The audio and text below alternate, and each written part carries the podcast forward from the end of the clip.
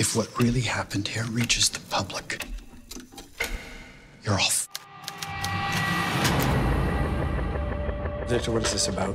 We need an interview. Big time Canadian drug dealer. It's arrested in Bangkok. A major heroin pipeline was shut down. Everything's in the press release. Nothing's in the press release. Why is he still in Thailand? Do you know how much money you owe me? I don't have any cash. You want a job? See, we're looking to expand our operations. We'd like you to help us out. You're going to Thailand. I've been an investigative journalist for 15 years. And nobody knows anything about this drug kingpin. I don't think he's a criminal mastermind. Two days over there, and I'll come back with a national scandal. Joining me in the phone today is director and screenwriter Daniel Roby. Target Number One is the film that has just come out into theaters, and I know you're thinking maybe some of you theaters are open. I'm like, they definitely are.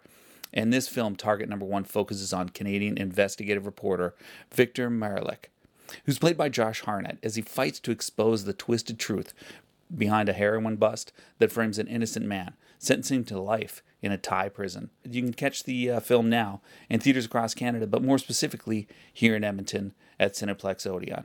Daniel, thank you so much for making time uh, to talk to us on the show today. And you know, before we get more specifically into the film, the origin of this film is an incredible 13 year journey just for you personally, uh, much less the people that are involved. So, Alain uh, Olivier spent eight years in a Thai prison because of a CSIS operation gone wrong. So, you began your research in 2007, attending the three month long civil trial in Montreal and listening to hours and hours of testimony. So, I know the time that you've invested in this film in itself is incredible. But maybe just before we get into the plot of the film, because it's not like it deviates significantly, but just to give us some background, you know, some of the important highlights that led for you up to formatting the screenplay for Target Number One. Like you said, I attended this lawsuit, but I had read about the story beforehand in the newspaper. And obviously, it wasn't the first time that somebody wrote about this because I read about it in December 2006, and this whole story takes place in 1989. If you go see the movie, you'll realize that part of the story like you said, is about a an investigative reporter, Victor Marek, doing reporting on this at, at, that time. So he, he was the, the first one to write about this story. But me personally, I didn't know about it until 2006. So the first time I read about it, I was shocked by the story. I was kind of floored that this type of thing could happen in Canada. I have to be honest. It's not like I was thinking, oh, this would make a, a, great thriller for a movie, the first thing I was thinking was, uh, how can this happen? And then I was thinking, how come I didn't know about it?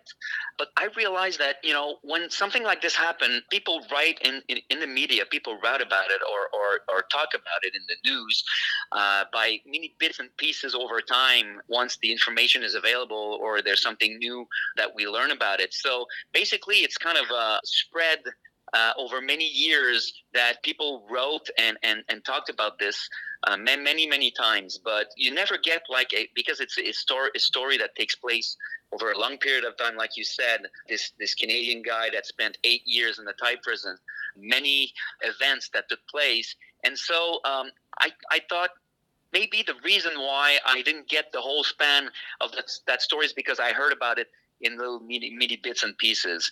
So I was thinking it must be more powerful to hear about the whole thing all at once, and that's that's how I thought maybe a, a fiction film about it would be interesting, and that's how I started my research.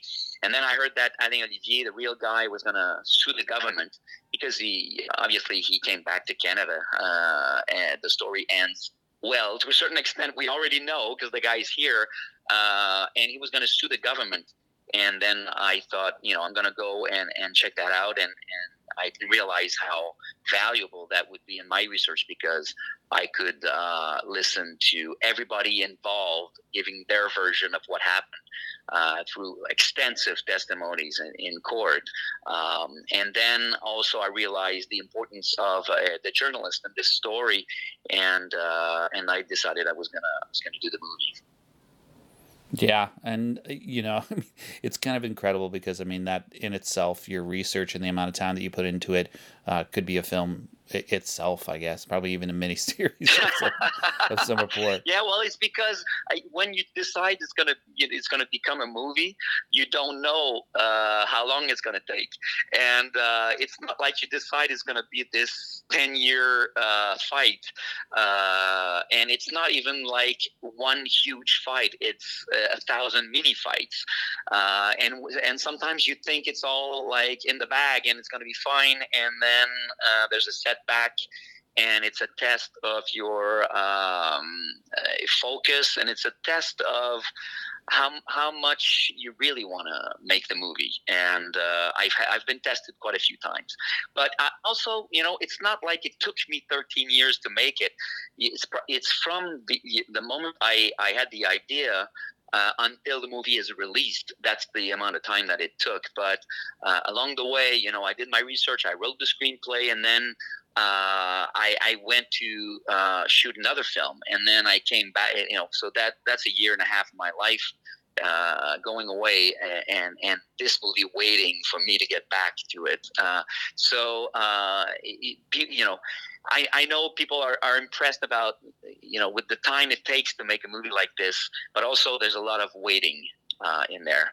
Um, at, at, the end, there is resilience and and really me pushing uh, because when there's big setbacks, like at one point.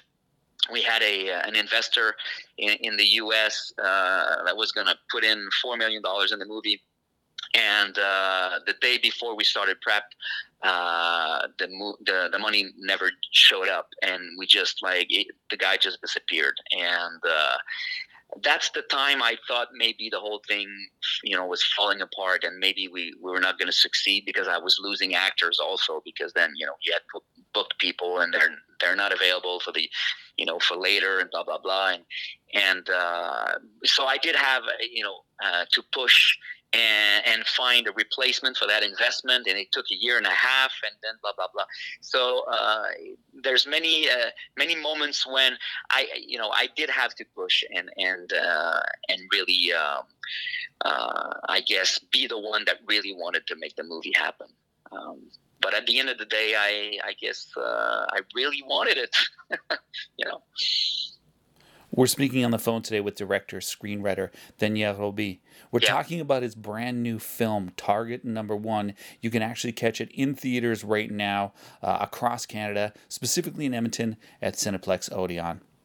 You know, in the film, you do an incredible job of trying to balance what I thought was like three, probably maybe specific plot lines between Daniel Leger, who, you know, you changed the name of that character, uh, yeah. who's played by Antoine Olivier Pilon who's being framed. Uh, Victor Malarek, the investigator on it, who's played by uh, Josh Hartnett, and then yep. also Glenn Picker, who's played by Jim Gaffigan, and the pressure he's under to deliver the stooge for the ambitious Sergeant Frank Cooper, uh, played by you know legendary Canadian actor Stephen McHattie. So let the audience know about you know maybe some of the more details of the film specifically um, in, instead of like how much they parallel reality and how you approached constructing these different layers of the screenplay and uh, you know kind of parlaying them into a story that needs to be told as opposed to the 100% reality of what happened. Yeah yeah, of course, because uh, 100% reality, first of all, would be a documentary, uh, and it would be a, a documentary series because this uh, this story really took place over two years in reality.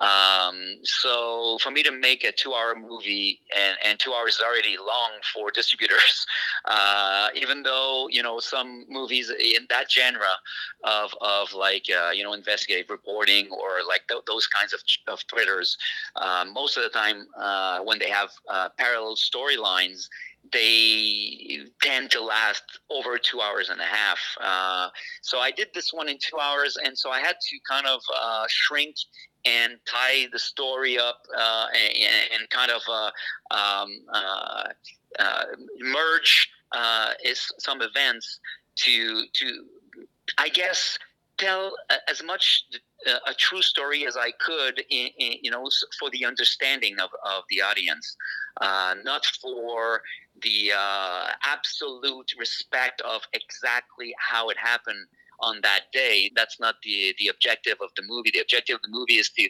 make you uh, feel what these three main characters felt, their dilemmas, the choices they made, the mechanics behind how the system can end up by you know leaving a Canadian citizen, uh, you know, facing the death penalty in, in, a, in another another country when in Canada we're obviously against the death penalty and and this is how it turned out. How how do you end up there? And that's what I was trying to deconstruct and try to understand and see how, you know, step by step, mini decision by mini decision, people might end up making those choices and what I realized when I was doing my research is that the people involved in this story did not, at, at the beginning, make up some kind of a you know a dark, uh, evil plan to trap somebody. And and I really believe in life that's not how it works unless you know really face somebody that has you know, huge personal, uh, some crazy people. But in, in, a system like this, I felt like it was interesting to kind of analyze how how this can happen. And early on, I decided I was going to follow the three storylines, three points of views, uh, three perspectives, including the police perspective. Because when you read about it in the news, obviously they're the the antagonists of this story and people tend to just say you know these bad guys this is what they did um, i wanted to dive into their perspective as well and try to see how they could, you know, come up with with a, a such a cat- catastrophic result. So that's how I chose to do it. And then after that, I, you know, I kind of just laid out the three storylines and. Uh, and the investigative reporter storyline obviously i didn't want to start that storyline too late in, in, in the movie. Early on i had an idea on how i would you know intertwine all these stories and and make it uh, like a puzzle. It needed to be intriguing for you know for an audience this is a movie. Uh, you, you're going there to be entertained even though you're going to see a, a serious subject matter and it's going to carry some kind of a, a, statement. At the end of the day, you go to the movies to have fun, and, and reconstructing a, a puzzle like this is part of the fun for the audience. So I needed to, to create a suspense there. Early on, I, I, had an idea on how to do that. And, uh, hopefully I succeeded. I hope. Absolutely, I can uh, I can testify to that by seeing the film that the target number one succeeded on numerous levels. Uh, Daniel, even though this isn't necessarily your background to approach this as a documentary, yeah. how do you think that this? Because you almost have to look at it in that way in your preparation. You know, what kind of, uh, I guess, latitude does it give you being a screenwriter uh, and as a director to approach it as a story as opposed to trying to format it as a documentary? Well, I think it's it's very important to uh, find what the story is about first. Realize what's the subject matter, the topic behind what really happened in reality. What's that that really touched me or or moved me or made reflect on on on uh, a, a, certain way the society works or so once I found that uh, and, and I was like okay this is what I'm going to focus on. This is what I think is important. I use the facts and I didn't I can't, I can't really tra- travestite the facts to kind of uh, tell something that would you know make me feel like it's more interesting. That's not I so I used all the facts. It's just I removed uh, things or I merged things to make it more easy to understand as a viewer. But I'm not gonna I'm not gonna change the heart of the story. I feel it's a responsibility when we say it's based on true events or inspired by true events. From the movies I've seen in the past as a, as a moviegoer, as a as a consumer of these types of movies that I really love, you know, it's important for me to be able to defend the story I'm telling and and say, you know, it is inspired by true events, and what you're going to see is is is the heart of that story is, is real. So that's how I approach it. So so let's say I, I change some things. I'm going to tell you uh, up front in the story, um, Frank Cooper goes to kind of recruit his own son in his team. Uh, when when one of his, his team members is, is, pulled away, he goes and, and go and gets his son to uh, be part of his team. That's not true. Uh, they they did go get a younger guy, but the guy was not uh, Frank Cooper's son in reality. That's the change that I did. Why? It's just because I felt like in reality that team lost a lost somebody, you know, along the way, and it, it, there was a tragedy in it, and I, I, felt it was emotional for them, and, and and and it was it was a huge thing, and I felt for an audience to really feel what they felt, uh, I could dramatize it, dramatize it that way. That's some kind of a, a choice that I made. I know it's not exactly the truth, but I feel it's it's closer to the truth of the loss and the, the intensity of the emotional arc of the of these characters what they really went through. So sometimes I, I make choices like that. Like something happens to uh, to Victor Malarek at one point in the story at his house. That's something that happened in 2007 when he came to Montreal to testify in this case. It didn't happen in 89, but it was in the same case. It happened to him the exact same way. But so I use that, you know, like that event. It, it, didn't really happen at the same time, but it really happened. So, so sometimes I made these these shortcuts or these choices to make the audience understand eh, or feel what these characters felt but I had to make a curve there, you know, a little bit with reality. Personally, as an audience member, it, it definitely works on all those levels, and so I mean, those yeah. choices accomplish what you needed to, if uh, if that's what you were looking to achieve. Like I said, you know, it's it's important for me to say the heart of this is is true, and I'm not taking you on a journey where I'm going to lie to you to make you feel something, telling you, you know, what happened in my opinion. And also that's something with the movie. It's not a documentary, so it's a fiction piece made by, you know, a writer, director. It's my opinion and my point of view on what I think is the most probable that happened at that time. That's the liberty that I take, but but it's also in a, in a fiction piece, that's what's interesting is there's a real point of view taken by the filmmaker. So that's that's important for me to make uh, in a movie is that I, I, I really tell what I think what happened. It, it's my personal opinion, so I, I can defend it. But obviously, if you would go and interview the, the police involved, they will tell you this is all lies. you know what I mean? That's for sure. Yeah. Our guest today on the program is director screenwriter Daniel Roby. We're talking about the film Target Number One, which you can catch in theaters right now across Canada, specifically in Edmonton at Cineplex Odeon. As much as there is a challenge for you composing the screenplay, Daniel, it must have been another process and finding the right balance between putting it all together and editing. You know, so tell us a little bit about working with Yvann Thibaudeau and uh, who you've had a working relationship since 2004 with your first feature, yep. White Skin, and uh, and how that kind of relationship has evolved as well uh, throughout the years with with Yvonne. That's very interesting uh, because uh, you're you're so right. This is a movie. It took six months to edit this movie. I had 200 hours of uh, footage on this. It was the biggest project of editing I- I- of my career. But with Yvann, yes, we have a, a long term relationship. We know each other very, very well. We have the same type of feeling.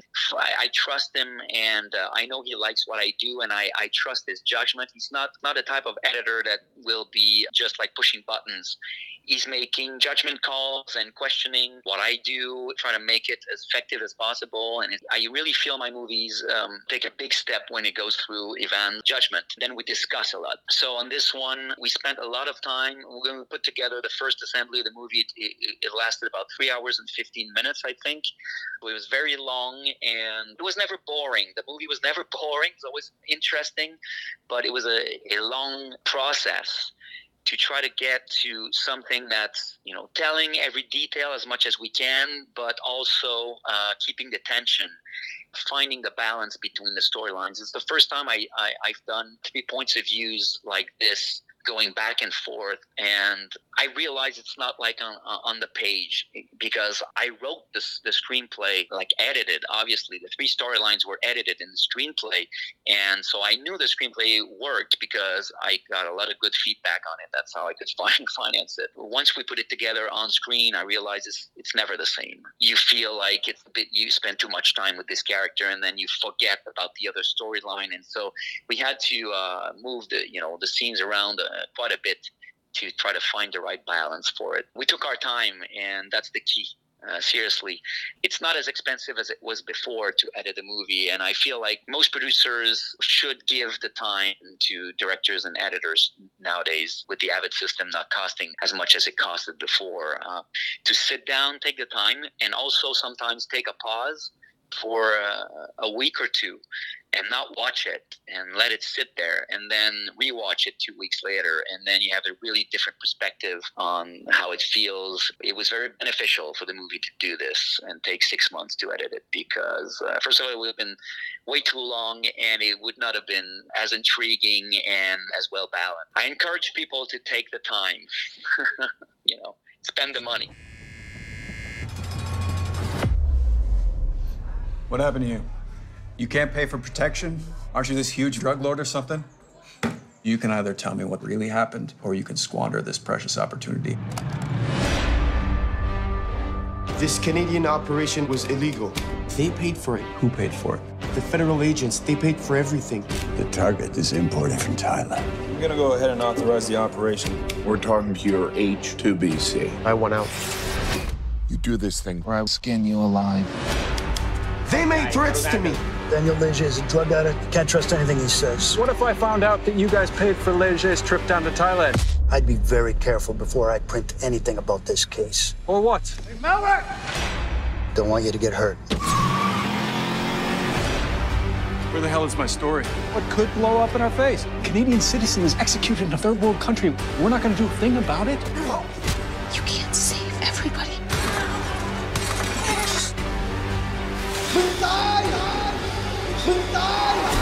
What does uh, Mung Thai mean? Mung Thai mean you dead. If you sell drugs, you will be caught.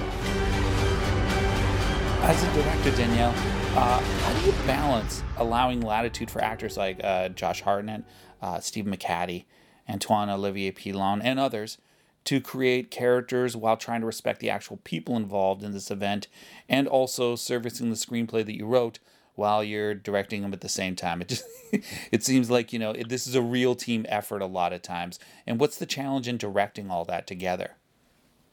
Well, my job is because it's always interesting how people say, you know, uh, I directed this actor, or an actor says, you know, I've been directed by somebody. It's, you're the director of the movie, but I'm not directing the actors in the sense that I, it's the, that character is their department and they're they're in charge of their character and uh, obviously, you're right. I wrote it and I did the research, uh, but they have access to it and they can ask me the questions and they get the feeling of the energy of the character in the screenplay. After that, I cast the people that have, in my opinion, you know, the basic energy of the character. So I won't be surprised on set with what really comes out of the work of the actors. Uh, I guess in this one, the actor that had the most work to create something, I feel, was Josh Hartnett because he had met Victor Malarek, and Victor Malarek is a celebrity. He's been on TV for years, and so there's something there to be captured a bit more specifically than the others. I feel the others could, you know, play as much as they want. I feel like Josh had that challenge a little bit there because he so he met with Victor. We went to his house and we, we spent a day with him. He wanted to create something special because of that very intense personality that comes out of uh, of the real Victor. Usually, you know, I really encourage the actors to create what they think the character should be. We do a reading together of the scenes so that we can kind of clean up the dialogue together and discuss it and I, I, but I don't do rehearsals with the actors because I don't want to burn any spontaneity. So basically, we get on set and and uh, I don't even do rehearsals. I only do like you know where we're gonna be in the space, but I don't like to kind of waste like a first try. I, I, like to capture the first try and see what they bring to the table and what they re, you know what they prepared. And then what I really do is I balance the energy of everybody to make sure everybody's in the same movie and they're close to the type of tone that I had in mind, a general tone I, I'm talking about. But I, I really leave the actors very free to uh, to bring their you know their take on it to the table because that's you want to use their creativity as much as you can and try to you know make space for them to be comfortable. And then after that, I like also to explore and try uh, different things on set and not feel like we have to get it in one take. I like to uh, try new ideas and see what comes out.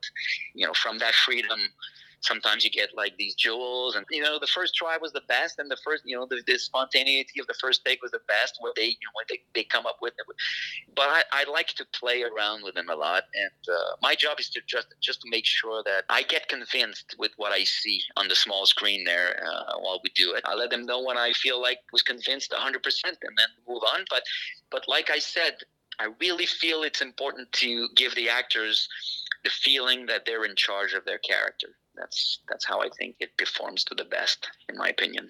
I hate to ask this because I know you know from going through it you know you probably had to address this a few times and it's just because it's incredibly timely right now you know the hurdles you've had to overcome we've discussed already in this interview yeah. uh, of just bringing this film to the screen and then you know you had to face the fact that its theatrical release would either have to be delayed or may yeah. have even been avoided and I love yeah. the fact that you do talk about the importance of this film being seen in theaters. So, talk about why you feel it's significant for audiences to have an opportunity to see this on screen as a collective, uh, as opposed to just, you know, streaming it directly uh, through home. Yeah, it would have been a safer option, but it depends where. Because, like you said, it was supposed to be released in April, so we had done all our meetings, all, all the promotion was was ready with distribution. Uh, Josh Hartnett was supposed to come for a big premiere in Montreal and in Toronto, and so everything had to be canceled and pushed. And uh, obviously, the first question was, are we going to go directly to VOD uh, because everybody's at home and many people did it. Obviously, some people, even in the states, the big studios, some movies were released directly on VOD because uh, there was an opportunity there to make some money. But here in Canada, we all know that Canadian movies don't make real money. That's less of a factor in trying to exploit that VOD potential. And I was happy because I guess we knew the movie had a real potential to attract people in, in theaters especially in Quebec because of Antoine Olivier Pilon. That young actor is quite a movie star already at his age in, in Quebec. And uh, I was happy that you know, distribution knew that he could attract people in the theaters. And for them, it was a risk not to try to exploit that potential. And so I was happy because, like you said, I really wanted people to have the opportunity to see it in the theater. Not an obligation, obviously. If people want to wait and watch it on their TV, eh, they will have the chance soon. But I felt like it was important to have this movie seen in, in the theaters if you wanted to. So Seville Pictures and E1, so they they agreed with me and we waited and I was really happy. And then we we were the first ones to open. I also wanted not just for the theaters, but I wanted people to have space in their minds to talk about something else than the the virus. We were all kind of you know watching the news every day and wondering what's going to happen worldwide with this pandemic and it became like the the most important subject matter of the moment, and and uh, rightly so. But I felt like we made a movie that had a, a real social subject matter point of view about how you know our justice system works and the importance of free press and all these kind of serious subject matters. And I wanted people have kind of space in their minds to re- reflect on that. And and so I, I, it was good for us to wait i felt. When we released in quebec about five weeks ago after the events in, in the us you know with the police brutality in, in the us kind of already changed the, the topic a little bit. And i felt like we could start talking about other things uh, again. So it felt uh, like a good a good time to release the movie. We've been lucky. Uh, the film has been, you know, number one in the box office, and people were, you know, it depends where, but uh, mostly some people were ready to go back to the theaters, and uh, I felt like it was good, uh, good time to release the movie. So I'm happy about. Um, you know the decisions that we made and for myself you know as being probably part of the minority that starts to you know look through the listings and sees a, a brand new Canadian film released immediately when theaters open. It was the first thing that I decided to go and check out because it's you know it's the freshest material that's out there. Yeah. You know, amongst all these other rerun films, and just the fact that you know I like to support those films. Uh, you know, and knowing your reputation as well, it was a fantastic film, uh, and it, uh, it was you. a great experience. Yeah, I I enjoyed it thoroughly. Whether it would have been you know people significantly further apart from me or not, uh, it is worthwhile seeing on the screen. That's for sure. I can attest to that. Thank you, thank you. And like, like you say, sometimes you know Canadian movies have a, a, a hard time being seen not not because of the quality of the film no. most of the time it's because of the money spent uh, for marketing because we don't have the same marketing and promotion power that the, the US studios have because you know the, the money spent in the US and everywhere in the world kind of leaks to other countries and leaks into Canada but for a Canadian movie we just don't have you know the same money to make uh, the film known uh, for everybody to know what it is and that it's it's being released and what what is it and so this time I feel like we uh, we were lucky, kind of lucky to a certain extent that the other movies were not going to be released, and there was space for us to kind of um, be the first ones. And you just told me exactly that that you were like, oh, what is that? That's Canadian movies being the first one being released. That's exactly we we had that chance. Maybe it was for us um, an opportunity to get the movie seen a little bit more than uh, with usual times, I guess, outside of Quebec. Because in Quebec, it's easier for us to uh, to market it and have people know about it because of the actor, because of Antoine. But for the rest of the country, Josh Hartnett is in it, so people might, you know, take notice. But I guess people won't even you know realize before they're in the theater that it's actually a, a movie that takes place in Canada and it's about mm-hmm. a journalist in Toronto at the Globe and Mail, and uh, I feel it's a story that Canadians have to see, in my opinion. I'm not saying that to make money. Everybody, you should know, no matter how much people go see it, I'm not making one dollar. it doesn't change anything for me. Well, I'm very sorry to hear that, uh, but hopefully it will be parlayed. Me too. it will be parlayed into the next fantastic project. That's the hope. Uh, we've been on the yeah. phone today with director, screenwriter Daniel Roby. We've been talking about Target Number One. It's a fantastic film. Uh, it is Canadian based. It is based on people from this country. Uh, it is based on things that we wish didn't necessarily happen in this country. Exactly. Uh, and you can check it out at theaters across Canada, specifically at Cineplex Odeon. If you don't have the chance to catch it in a theater, I'm sure at some point it'll be hitting VOD plus other streaming platforms. Uh, Daniel, it has been an incredible conversation. We really appreciate you being generous with your time. And uh, thank you so much for this film. Uh, I can't wait to see the next one. My pleasure. Thank you.